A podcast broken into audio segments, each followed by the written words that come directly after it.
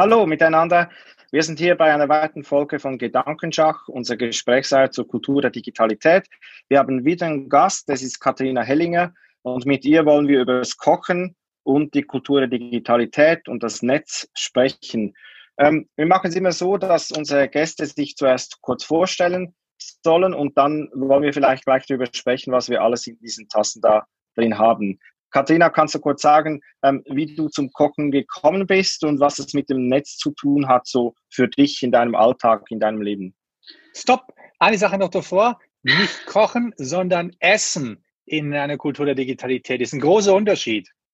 Kochen und Essen, ja, okay, gut. Oder hauptsächlich Essen. Nee, das Essen an sich. Also, das heißt, äh, jetzt gar nicht so auf Kochen reduziert. Backen gibt ist ja was anderes als Kochen zum Beispiel.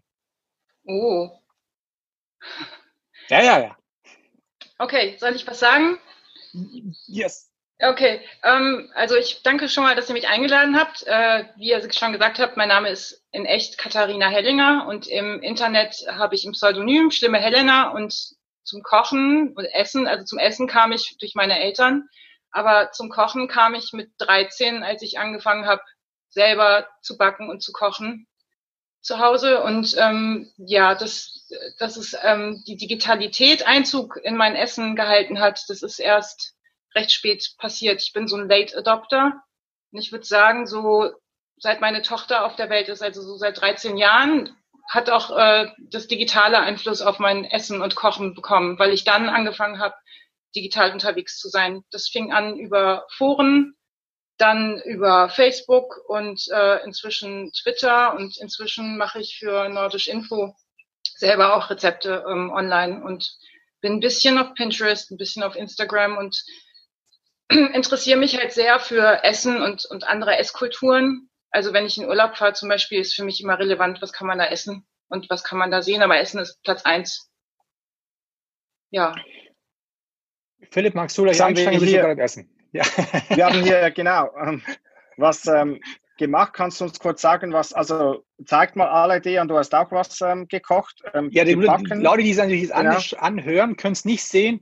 Also meins, ja. was man sehen kann, es sieht unglaublich appetitlich aus. Es ist echt unglaublich lecker, was ich da gemacht habe. Du hast die falsche Tasse, die ist innen drin schwarz, man sieht den Kuchen kaum. Ich, ich, selbst in der weißen Tasse wird es nicht anders aussehen. Okay, das, das ist meine.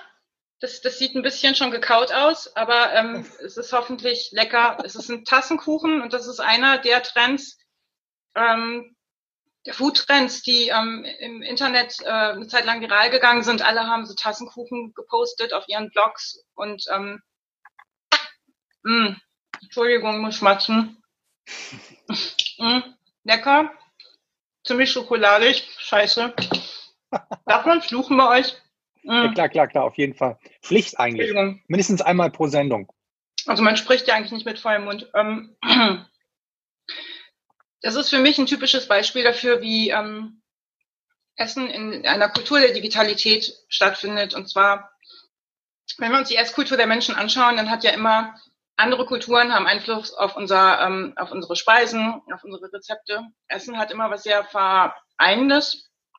Und ähm, dadurch, durch die Digitalität ist es dazu gekommen, dass unser Essen diverser geworden ist. Also Food-Trends aus anderen Ländern, wo früher halt vielleicht erstmal mit der Gastarbeiterwelle nach Deutschland die, die italienische oder exotische Küche gekommen ist. Ich kann mich an meine Kindheit erinnern, da waren wir die einzigen Familie ähm, in meinem Freundeskreis, die so viel Knoblauch benutzt hat. Und frische Kräuter gab es damals auch nicht. Das ist inzwischen ganz anders. Der, die ähm, Trends, was man isst, wandeln sich ganz arg.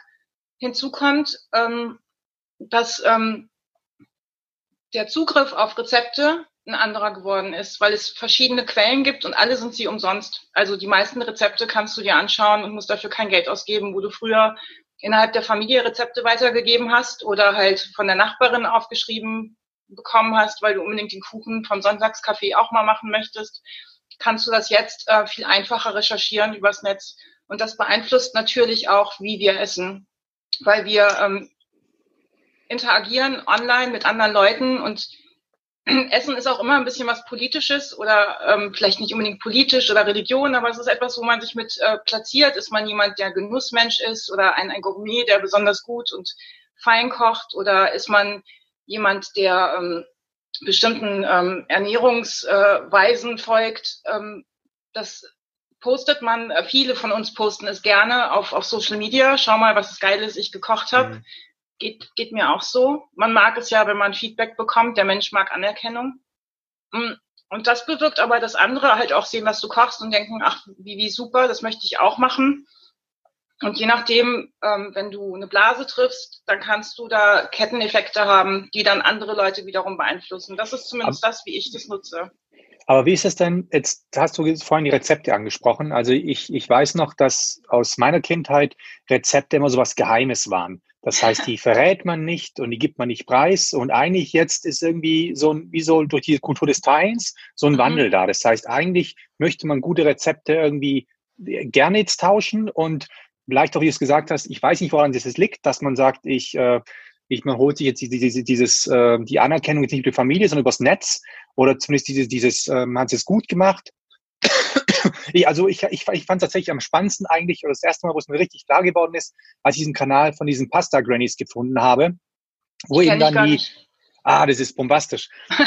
ähm, in Italien, ich weiß nicht, ob das ein Projekt war, wie das entstanden ist, aber auf jeden Fall haben dann eben, hat man so diese, diese Mamas, ja, diese die ganz äh, speziellen Gerichte haben, die hat man aufgezeichnet, die haben einfach ihre geheimen Rezepte einfach dann eben aufgezeichnet bei YouTube und ins Netz gestellt und gezeigt, wie man sowas kocht und vorgekocht, damit einfach diese Tradition nicht verloren geht. Das heißt, die haben das Netz für sich verstanden und akzeptiert als etwas, was in dem Fall das, was sie machen, was wertvoll ist, äh, kon nicht kon doch konservieren, aber auch teilen kann.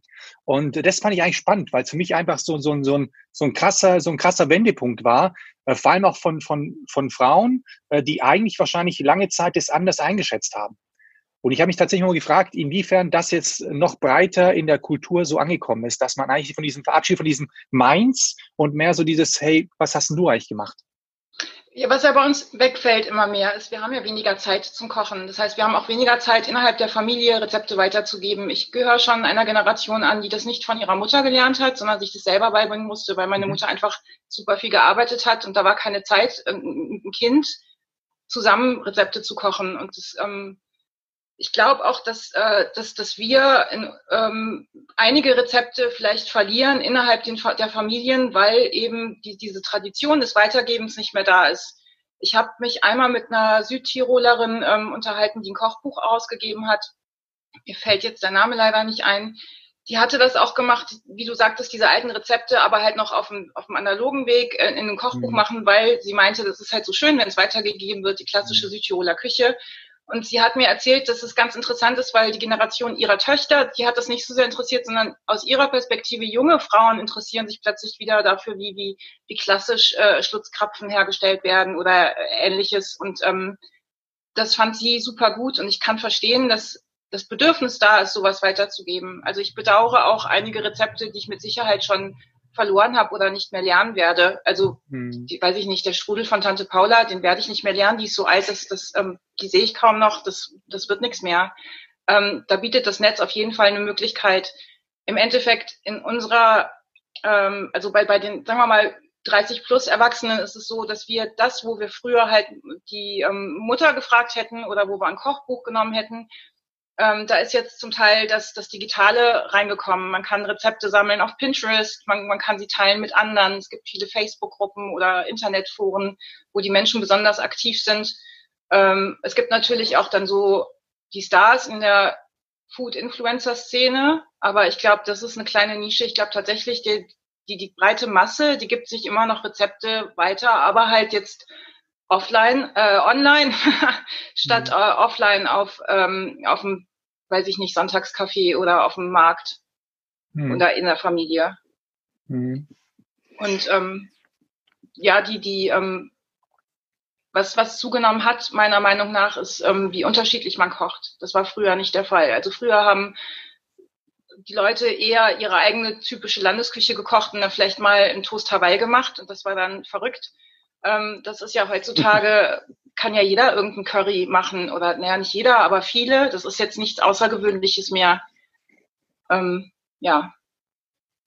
Aber wenn jetzt vieles so gewöhnlich wird, gibt es ja neue Nischen, wo so außergewöhnlich ist. Also würdest du sagen, das hat sich jetzt so was ein bisschen verändert, was jetzt das Spezielle oder das Besondere ist, was nur wenige können oder was vielleicht auch so ein Geheimwissen ist oder gibt es nicht so?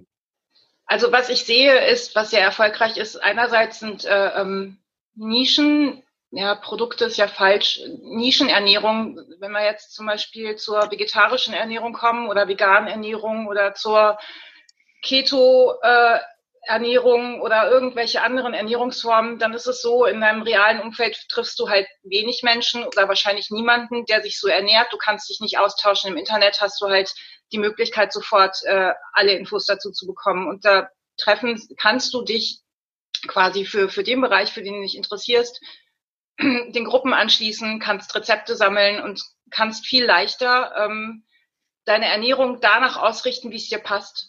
Was ich sehe, was sehr erfolgreich ist, sind halt einfache Sachen. Also wenn man sich zum Beispiel diese Tasty-Videos anguckt, diese Kochvideos, die man manchmal sieht, wo innerhalb von 60 Sekunden dir gezeigt wird, wie du total einfach, super simpel, äh, vier Varianten von supergeilen Gerichten machst. Das ist was, was, was ganz gut ankommt, weil das Problem ist, die Menschen haben auch trotz der Digitalisierung nicht mehr Zeit. Und ähm, wenn wir, gut, dass wir über das Essen sprechen, weil wenn wir über das Kochen in einer Kultur der Digitalität sprechen, ist es so, dass ähm, in Deutschland zumindest gerade mal irgendwie 46 Prozent der Leute täglich frisch selber kochen. Die meisten von uns benutzen eben doch äh, Lieferservice, zumindest mehrmals die Woche oder halt äh, Convenience-Produkte oder Fertiggerichte. Und man sieht es auch daran, ähm, die Ernährungsformen, die Trend werden, da kommen dann ruckzuck dann, wenn da die Nachfrage steigt, ähm, auch entsprechende Fertigprodukte in die Supermärkte rein. Also Kochen ist es oft nicht, was wir machen. Es ist eher, eher so Twitter-Ding. Also unsere Großmütter hätten wahrscheinlich die, die Augen verdreht, wie wir uns teilweise ernähren. Das hat ja mit Kochen nichts mehr zu tun manchmal.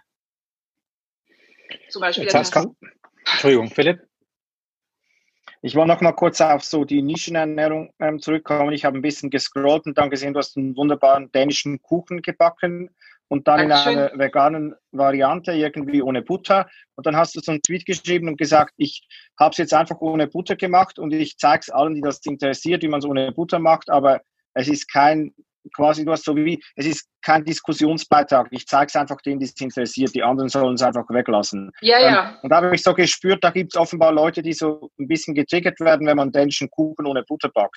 Ähm, Du, es werden Leute im Internet schon getriggert, wenn du, äh, wenn du ein Foto zeigst von einer Bio-Butter, wo dein Kind in die Verpackung reingebissen hat. Da habe ich schon Kommentare drunter bekommen. Es geht mir nicht darum, dass ich, dass ich irgendjemandem irgendwas aufdrücken möchte. Also ich, ich persönlich ernähre mich erst seit November vegan. Ich hab, bin dieses Jahr 42. Ich habe also viele Jahrzehnte äh, mich nicht so ernährt und ich möchte da nicht als Messias unterwegs sein. Aber das interessiert mich halt gerade und ich glaube, es gibt einige, die vielleicht es auch interessieren könnte, wenn man so einen Freako-Freund wie mich hat, der zu Besuch kommt, damit man weiß, was man ihm backen kann oder wenn man selber halt bald drauf verzichten mag. Und ich habe leider im Internet äh, habe ich schon so einen Filter drin, wenn ich was schreibe, weil ich äh, oft eben keine Lust habe auf Diskussionen. Das, das, das ist ja der, der Nachteil des Digitalen. Das, das mhm. Schöne ist, jeder hat eine Stimme und das Schlimme ist, jeder hat eine Stimme und das ist halt das kann manchmal ganz schön auf den Sack gehen. Und je nachdem, wie die Tageslaune ist und wie dünnhäutig man ist, weil am Tag schon irgendwie ein eh alle genervt haben, über Kinder bis Partner bis äh, Arbeitgeber, dann, dann möchte man abends nicht noch auf Twitter genervt werden. Mich würde einfach interessieren, was du denkst, inwiefern dieses ganze Schreiben, Posten oder eben laut im Netz denken über Essen, inwiefern das ähm, also welchen Impact das in der, in der Kultur, in der Gesellschaft einfach hat. Also zum Beispiel bei uns war das Thema veganes Essen auf dem Tisch äh, und haben wir diskutiert äh, wegen deinen Tweets. Das heißt, du hast ja geschrieben gehabt äh, mit dem veganen Essen, dass du jetzt so umstellst, wieso du umstellst. Wir haben es dann bei uns tatsächlich am Tisch diskutiert. Und äh, da kam dann diese Idee auf zu sagen, okay, komplett umstellen ist das mal wahrscheinlich schwierig für uns, weil dann doch eben die Leute oder die Kinder und, und ich auch tatsächlich auch irgendwie Fleisch mag. Und einfach, ich bin mit Fleisch groß geworden. Im Balkan sowieso nochmal, du kriegst ja, ja, Fleisch ja. intravenös eingeführt. Das heißt, selbst Fünf Saft ist dann Fruchtfleisch. Ähm, und und ähm, deswegen war dieses Einführen des äh, veganen Tages in der Woche, einmal pro Woche, schon eigentlich für uns ein großer Wandel. Ähm, und da habe ich auch überlegt, ich würde gerne wissen, wie viele Menschen sowas lesen, was sehen und dann dadurch beeinflusst werden. Also das, ich. Ich kann von mir da nur sprechen und ich, mhm. ähm, ich glaube, dass ich da von denen die Reichweite habe, jemand bin, der noch relativ kleine Reichweite hat. Aber es gibt mhm. Menschen, äh, es gibt Follower, es gibt äh, ähm, Online-Freunde, die sich dann durchaus davon beeinflussen lassen. Und wenn sie halt ein Rezept sehen und es sieht nett aus, dann probieren sie es nach und erfragen, was ist das? Und ähm, ich kriege schon mit, dass einige ähm, jetzt häufiger, ich weiß nicht wie regelmäßig, aber es passiert häufiger, dass ähm, andere Nutzer auch mal ein veganes Gericht ausprobieren. Und das finde ich halt, ich finde das so nett. Um das Thema Veganismus bin ich ja selber zwei Jahre lang rumgekreist. Ich habe ja dauernd gesagt, ja, ich würde ja so gern, weil Mhm. Von, von, von der ethischen Komponente und von Argumenten her liegt es für mich auf der Hand, dass das mein Ding ist. Hab aber dann immer als Schutzbehauptung gesagt, mit Kindern ist es ja nicht darstellbar. Und dann hat meine 13-jährige mhm. Tochter halt von heute auf morgen beschlossen, vegan zu sein. Und dann war klar, diese Ausrede ist halt für den Arsch. Und ähm, ich bin mit eingestiegen und ich ähm, mag es nicht generell, wenn man mit erhobenen Zeigefingern den Leuten sagt, mhm. wie blöd oder schlecht sie sich verhalten. Weil in, in der Ernährung, wie in allen anderen Lebensbereichen, ist jeder von uns widersprüchlich. Keiner ist konsistent in, in allem, was er tut. Und ich finde diesen Ansatz, wenn man einen kleinen Schritt geht, ähm, einmal was weniger nachfragt, das wäre schon viel gewonnen. Ich meine, die Ernährung insgesamt in der westlichen Zivilisation zumindest, da wo wir alles haben, ist per se schlecht. Äh, wir, wir ernähren uns falsch. Wir ernähren uns so, dass wir im Schnitt, natürlich werden jetzt Einzelne aufschreien, aber im Schnitt essen wir zu viel Fleisch, wir konsumieren mhm. zu viel tierische Produkte, wir konsumieren zu viel Fertigessen und wir kochen zu wenig selber und äh, wir essen zu wenig Salat und zu wenig Spinat und was weiß ich, was wir alles falsch machen. Und wenn man aber den Leuten sagt, äh, ihr, ihr müsst euch so und so ernähren, das ist halt eine Riesenhürde, aber wie einfach ist es, wenn man sagt, versucht doch mal äh, einmal die Woche, wenn es ein Gericht ist, ist ja auch schon ein Anfang. Ist doch mhm. super dass man, dass man da mal guckt, wie, wie passt es einem denn? Zumal bei den verschiedenen, also ich hoffe ja sehr drauf, dass die Leute auch äh, diverser sind, was ihre, was ihren Umgang untereinander betrifft. Und wenn du unterschiedliche Menschen aus unterschiedlichen religiösen ähm, Backgrounds hast, dann, dann ist Veganismus immer der kleinste gemeinsame Nenner. Es können fast alle essen, außer jetzt die, die glutenfrei ähm, frei essen müssen. Mhm. Und aber da könnte man ja auch noch was anpassen. Ich meine, vor drei Jahren hätte ich mich drüber oder vier Jahren wahrscheinlich drüber lustig gemacht und, und hätte auch gesagt, ja. Ich auch, sage ich ganz ehrlich. Ja, ich auch. Und das ist tatsächlich eben für mich auch so eine, eigentlich andersrum. Ich finde es eigentlich gut. Ich finde es krass, wie ich eigentlich dann wiederum äh, gelernt habe übers Netz äh, und also und mich ja schlauer gemacht habe, informiert habe und einfach auch einen Perspektivwechsel erreicht habe, den ich sonst nicht so erreicht hätte. Auch durch das andere Umfeld. Und äh, also ich, ich, ich muss ganz ehrlich sagen, das sind Dinge, die mein Leben eigentlich bereichert haben. Die, ähm, also es ist, äh, das geht, das ist ja nicht nur beim Essen so, es ist auch ähm, meine Einstellung zu, zu feministischen Themen oder zu, zum Gendern war vor ja. äh, fünf bis zehn Jahren auch noch ganz anders als jetzt. Also es ist schon so, dass, äh, dass das Digitale ähm, mich im echten Leben beeinflusst und dass ich ähm, Überzeugungen, die ich hatte, über Bord werfen muss, weil ich, weil ich einsehen muss, dass das Quatsch ist, was ich vorher gedacht habe. Ähm, was ich eigentlich mhm. super finde, weil weil es meinen Horizont offen hält. Also mhm. ich denke mal, die, ähm, die Kultur der Digitalität, die ihr ja hier als Blog-Thema äh, ähm, habt äh, oder Videoblog, ähm, ist etwas, was sehr gut geeignet ist für Menschen, die einfach sehr neugierig sind, weil es dein Leben sehr bereichern kann. Du kannst natürlich dich auch in Nischen bewegen, beim Essen genauso, wo du dich äh, einfach nur gegenseitig selber bestätigst ähm, und, und bei deinem Ding bleibst. Aber das Gute ist, im, das Digitale sorgt immer dafür, dass du irgendwelche Berührungspunkte bekommst zu, zu anderen Auffassungen und, und anderen Ideen.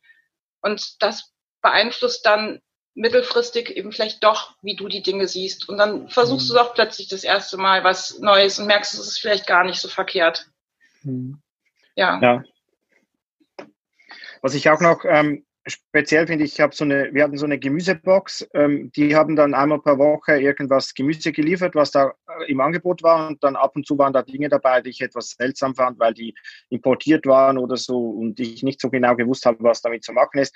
Und die haben jetzt mittlerweile eine Liste und ich kann immer so dienstags kann ich auswählen, was ich haben will und am Freitag bringt das bei uns vorbei und ich sehe dann auch, dass, was alles direkt lokal ist und was jetzt im Moment gerade angebaut wird. Und dann kann man aber auch so gewisse Importprodukte aus so genossenschaftlichen Betrieben aus Südamerika werden dann auch angeboten. Und so dieses Lokale, das finde ich auch so als Trend. Es ist viel einfacher für mich sichtbar, woher kommt das, was sind so die Lieferketten. Ähm, und ich kann es dann auch so bestellen. Ich kriege es nicht direkt, wenn ich da hingehe, aber ich muss es bestellen. Aber dafür weiß ich genau, woher kommt das, wer hat es angebaut, was ist da drin. Und ähm, ich denke, das könnte vielleicht auch ein Trend sein, wenn jetzt die Leute auch wegen Corona versuchen, sich so ein bisschen mehr auf die Gesundheit der, der Ernährung zu achten, dass das dann auch ähm, hilft, diese digitalen Vertriebswege da zu haben. Um, so Aber auch, auch, neue Modelle, auch neue Modelle, Philipp. Ja. Also wir haben Schwarzwald zum Beispiel, haben wir dieses Crowdfunding. Und da kannst du dann eben äh, Teile der Kuh markieren, sagen, das hättest du gerne. Und wenn dann eben die ganze Kuh dann verkauft ist, dann wird sie erst geschlachtet. Äh, das finde ich auch ein super spannendes Modell eigentlich. Und du weißt, dass es aus der Region ist. Ja, ist interessant. Ja. ähm, ich war auch mal Kuhpatin. Ähm, für, für eine Kuh und habe dann Milchprodukte bekommen, aber das ist schon eine Weile her. Ähm, ja, die, diese Gemüseboxen sind auf jeden Fall was, was äh, durch, äh, durch das Internet stärker vertrieben wird. Die Frage ist, schaffst du es alles zu verbrauchen in der Woche? Ich habe es mal versucht und mir schimmelt die Hälfte weg, weil ich es dann doch nicht hinbekomme.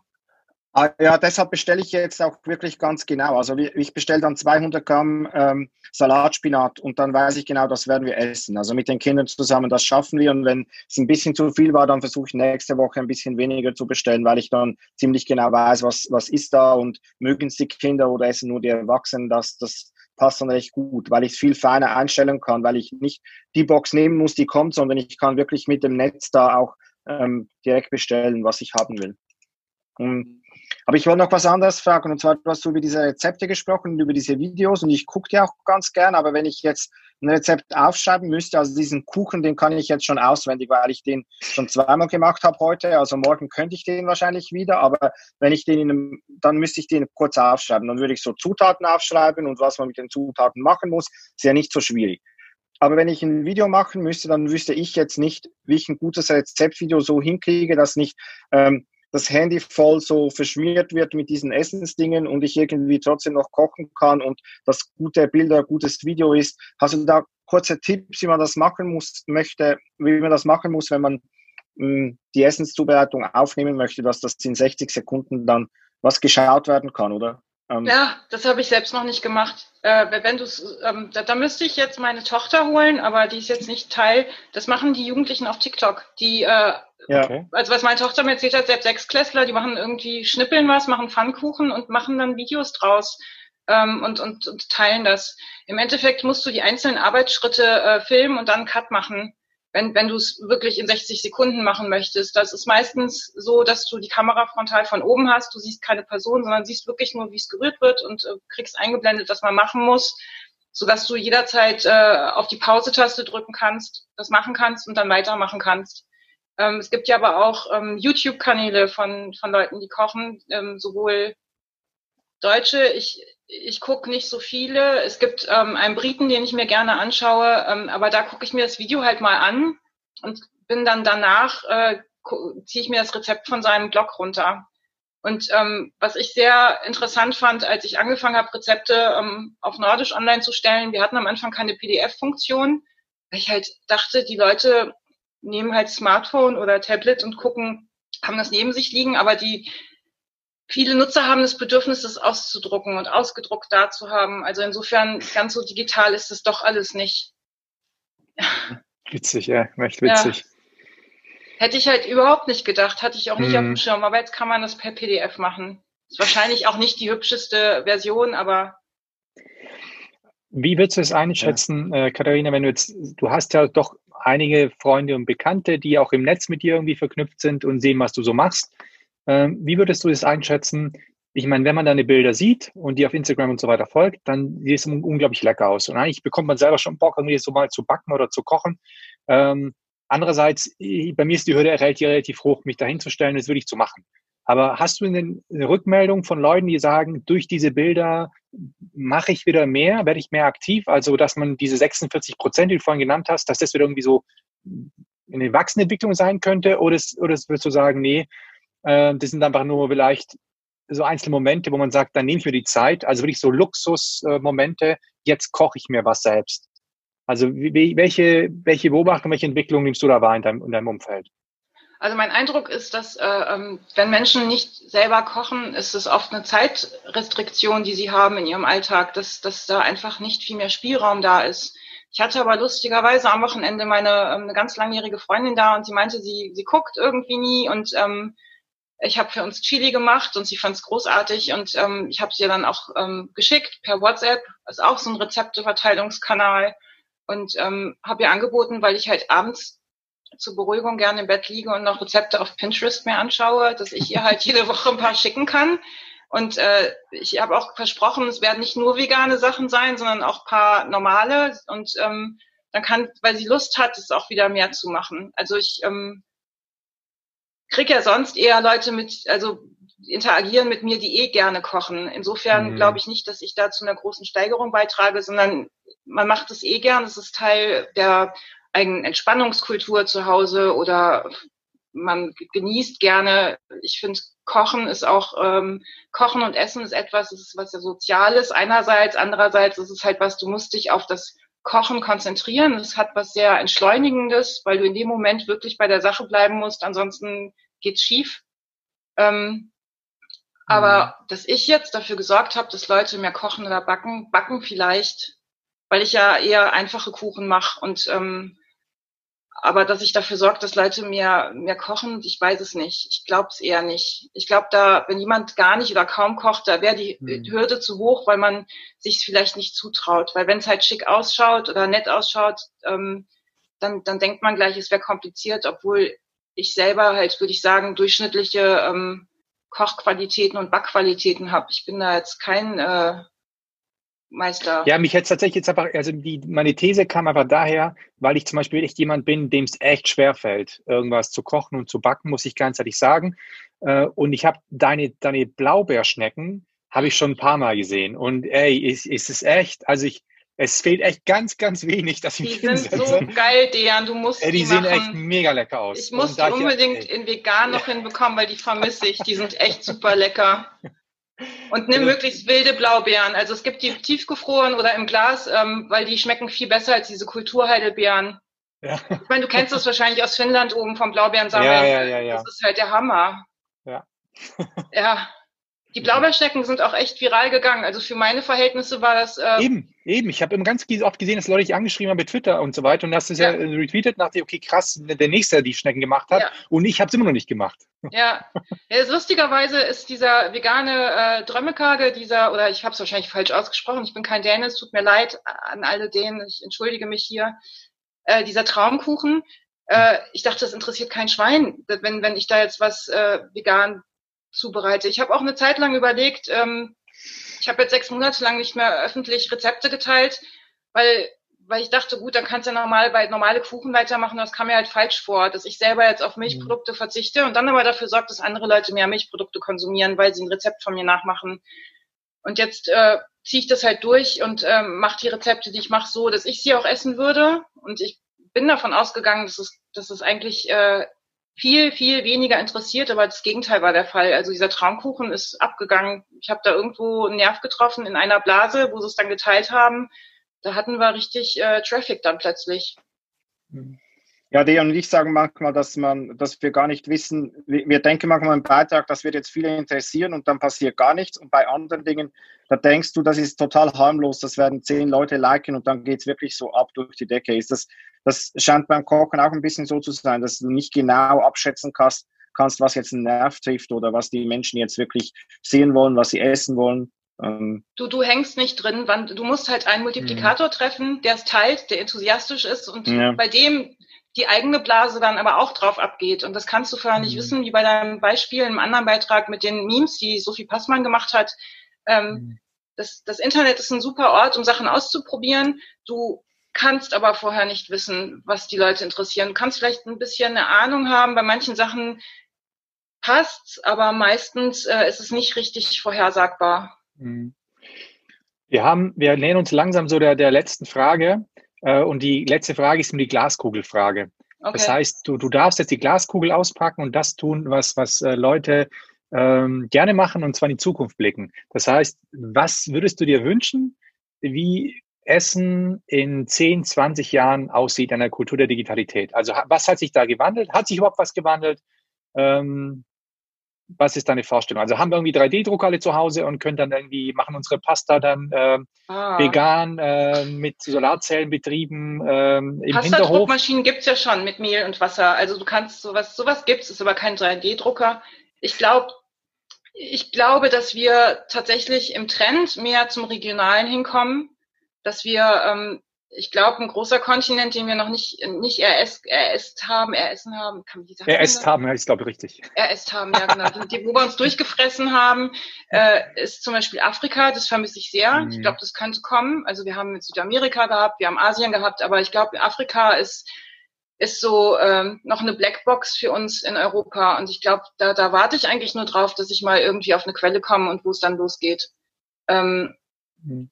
Und was ich glaube, ist, dass tatsächlich die Menschen ähm, weniger Fleisch und tierische Produkte konsumieren werden. Ich glaube nicht, dass wir eine vegane Welt kriegen. Ich, das halte ich für utopisch. Aber ich glaube, es wird normaler sein, äh, Gerichte zu machen, ähm, wo man das halt nicht konsumiert und in, in der Tendenz. Ähm, ich glaube auch, dass was, was noch weiter auseinandergehen wird, ist, ähm, wir haben eine steigende Zahl von Menschen, die viel kochen und, und also also quasi High-End kochen und wir haben aber mhm. auch, glaube ich, zunehmende Zahlen von denen, die halt gar nicht kochen können. Und ich glaube, diese Schere könnte auch weiter auseinandergehen.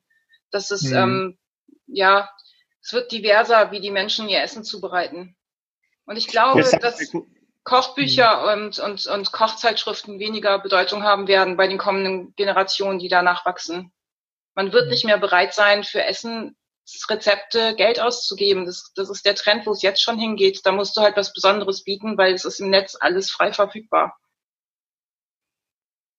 Ja, ich wollte noch fragen, ob es da auch eine Kultur des Teilens vielleicht geben könnte, dass die Leute dann, die, die sehr viel und gern kochen, dass die dann auch für die anderen vielleicht etwas mitkochen, weil ein Nachbar von mir, der ist jetzt arbeitslos geworden in der Corona-Zeit, der ist Koch und der hat jetzt begonnen, einfach für die Nachbarn zu kochen, die jetzt mit ihren Familien zu Hause sind und dann schickt er ein Menü rum. Du kannst ihm sagen, wie, für wie viele Personen du gerne essen möchtest und dann kannst du es bei ihm abholen. Und der ähm, macht so auch ein bisschen Geld, um, um so über die Runden zu kommen. Und der macht total gute, leckere Dinge.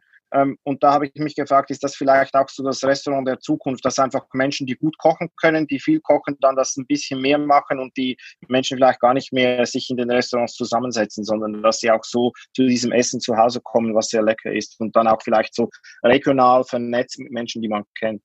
Also ich glaube, in großen Städten ist das auf jeden Fall, übrigens, ich möchte den Nachbarn haben, aber in großen Städten ist das auf äh, jeden Fall ähm, etwas, was möglich ist. Im, Im kleinstädtischen oder ländlichen Raum ist es schwierig. Also ich glaube, im kleinstädtischen und ländlichen Raum kann ich mir nicht vorstellen, dass sich das so groß ändert. Wenn ich mir das anschaue, ich lebe in einer Stadt mit so 24.000 Einwohnern. Wir haben hier nicht mal besonders gute Liefers Lieferservice und ich kann inzwischen hier quasi gar nichts mehr essen, weil ich ähm, so, äh, so Special Needs mhm. habe. Mhm. Das ist ähm, aber in Metropolen klingt super. Die Frage wäre halt auch, inwiefern dann die Sachen, die du vorhin beschrieben hast, zum Beispiel auch so einen Impact haben mit deiner Tochter, dass eben bei, bei TikTok, also dieses Videos, die, also die, die Videos aufzuzeichnen, ist super, also super geeignet mit TikTok, weil tatsächlich, du musst ja dann nicht irgendwie Pause drücken, sondern du bleibst nur drauf und wenn du weggehst, dann hört sie auf aufzuzeichnen. Das heißt, dieses hintereinander aufzeichnen, die Sequenzen ist ja dafür geschaffen, das TikTok. Ja. Und ich frage mich tatsächlich, inwiefern dann vielleicht auch unter jungen Menschen auch nochmal so eine Motivation da ist, das nachzukochen, was andere machen. Also das ist echt auch so eine, so eine, so eine Sache, die mich jetzt ein bisschen beschäftigt, was du gesagt hast, weil ich mir sehr gut vorstellen könnte, auch meine Kinder selbst, die jetzt auch tatsächlich irgendwie jetzt in der fünften, sechsten Klasse, die mittleren, die kriegen, haben auch jetzt echt immer mehr, mehr Lust, selbst was zu machen, selbst was zu kochen. Und ich kann mir gut vorstellen, dass wenn sie bei TikTok abhängen und solche Sachen sehen, vielleicht dann doch, doch eher mal ähm, aktiv werden als, als, äh, als zuvor. Ich also was die, was die Kinder ähm, so, so um, ums Teenie-Alter rum, was die online machen, ich finde es Wahnsinn. Also die kochen auch zum Teil. Es gibt dann, es gab so einen YouTube-Kanal, wo Essen aus äh, ähm, Mangas und, und, und äh, Animes und ähm, Comicserien nachgekocht worden ist. Zurzeit sind Kochen, machen wir viele Mochi nach. Das ist was Japanisches.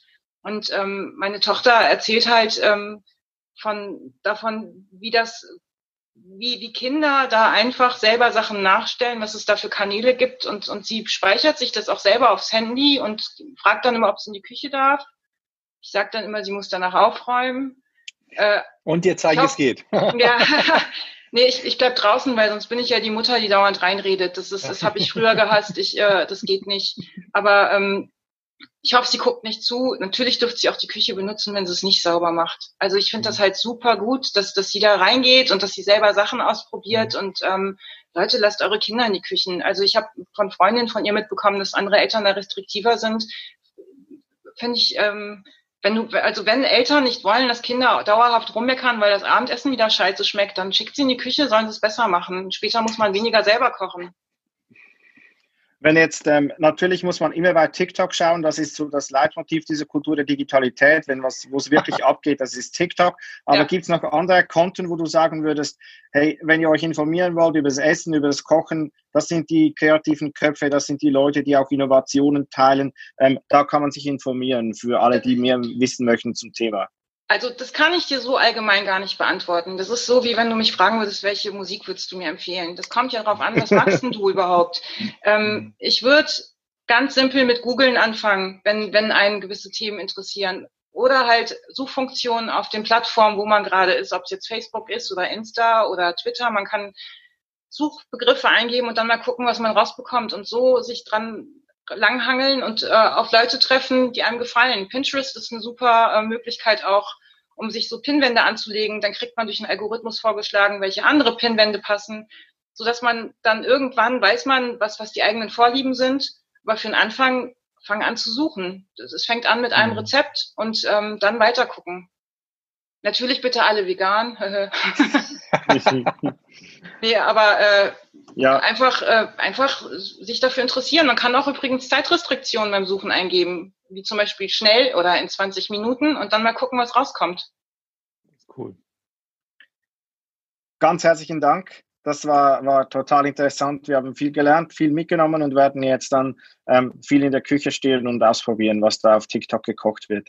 Danke dir für deine Zeit und für, für deine Expertise. Wir haben es sehr geschätzt. Ja, Dankeschön. Vielen auch. Dank. Vielen Dank. Hat Spaß gemacht. Tschüss. Tschüss, die Herren.